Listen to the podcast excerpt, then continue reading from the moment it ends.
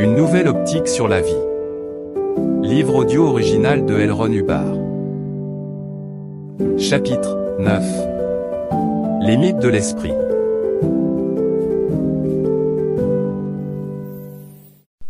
La prétention à posséder la connaissance a été la malédiction du passé.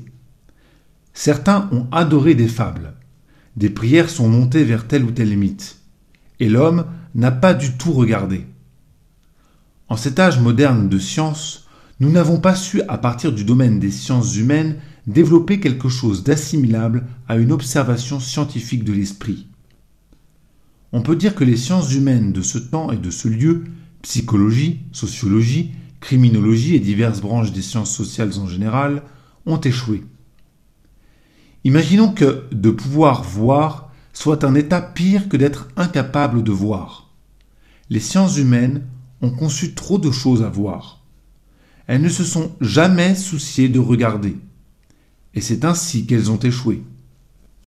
La scientologie vous dit, d'une façon tout à fait adéquate, qu'il y a un énorme Valhalla mêlé au royaume de Pluton, mêlé à des contes de fées, mêlé à l'œuvre de Menninger, le tout étant situé bien au-dessous du niveau de la vérité. La vérité est une chose simple que n'importe qui peut voir. Pourquoi les gens ne la voient-ils donc pas? Parce qu'ils vivent dans ce magnifique pays des merveilles qui n'existe pas et n'existera jamais. Rendons-nous dans le pays des merveilles. Le monde des merveilles des syllabes, le monde des merveilles au-dessous du pays de cocagne. Nous savons qu'il est le monde de la dispersion. Un individu regarde quelque chose et il y a un retour de flamme et l'individu ne peut plus regarder dans cette direction il l'a pris dans les gencives. Ainsi, ne doit-il pas regarder par là, il doit regarder ailleurs. Et il apprend finalement très bien à ne rien observer. Voilà le mécanisme exact de la façon dont fut créé un pays des merveilles de prétendus renseignements qui devint les sciences sociales. L'individu ne pouvait pas regarder l'homme en face, aussi a-t-il tourné autour et développé sur lui une théorie. Il y a beaucoup d'êtres et de bêtes imaginaires et légendaires, tout comme il y en avait au Moyen Âge. Regardez de quelle façon les anciens marins empêchaient les gens de commercer avec ceux de la côte américaine.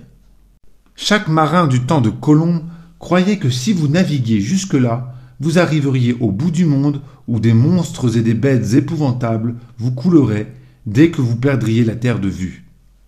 Un grand nombre de bêtes ont été inventées pour empêcher tout voyageur d'arriver par inadvertance dans le terrain de chasse de quelqu'un d'autre. Je ne veux pas vous raconter ici que le domaine de l'esprit n'a été habité que par des êtres imaginaires, mais c'est quelque chose de cet ordre que fait le type qui invente une immense nomenclature sur la cervelle ou sur la structure des os et qui déclare ensuite que vous devez connaître tous ces noms avant de pouvoir savoir quoi que ce soit sur l'esprit, et qui affirme alors que chacune des parties de la cervelle a une fonction spécifique. Il ajoute Personne ne doit toucher à l'esprit car il mord. Je ne dis pas que le marin espagnol faisait la même chose avec la mer pour empêcher des types comme Colomb de découvrir du nouveau. Jamais de la vie. Je le hurle. Tout ce qu'une personne doit faire est de regarder là où elle est et elle trouvera quelque chose sur l'esprit.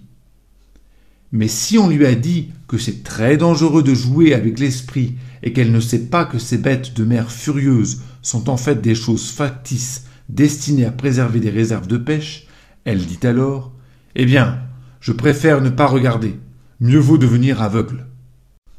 Au cours des années, j'ai appris que des gens étaient censés bricoler sur l'esprit, en dépit de leurs prémices défaitistes, essentielles suivant laquelle le QI et les caractéristiques de la personnalité sont inchangeables. La scientologie est ici définie comme savoir comment savoir.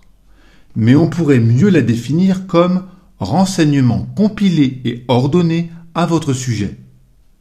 Elle est ce qui est connu sur vous depuis au moins 2500 ans. Mais elle est compilée de façon à être communicable, à être applicable et à obtenir des résultats définis.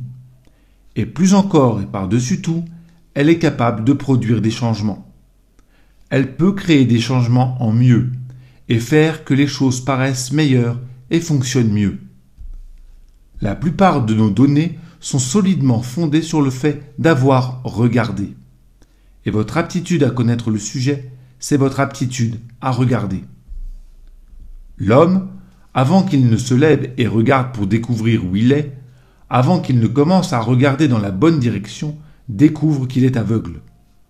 Alors il dit Eh, attendez un peu et il enlève le voile de ses yeux, jette un regard, et il continue généralement à plonger dans les complications. Aussi, n'insiste-t-on continuellement en scientologie que sur une chose, une simplicité plus grande, qui équivaut à une communication plus grande. En impliquant quelqu'un dans une complication, nous créons un mystère. Nous plongeons l'homme dans un sacerdoce, un culte.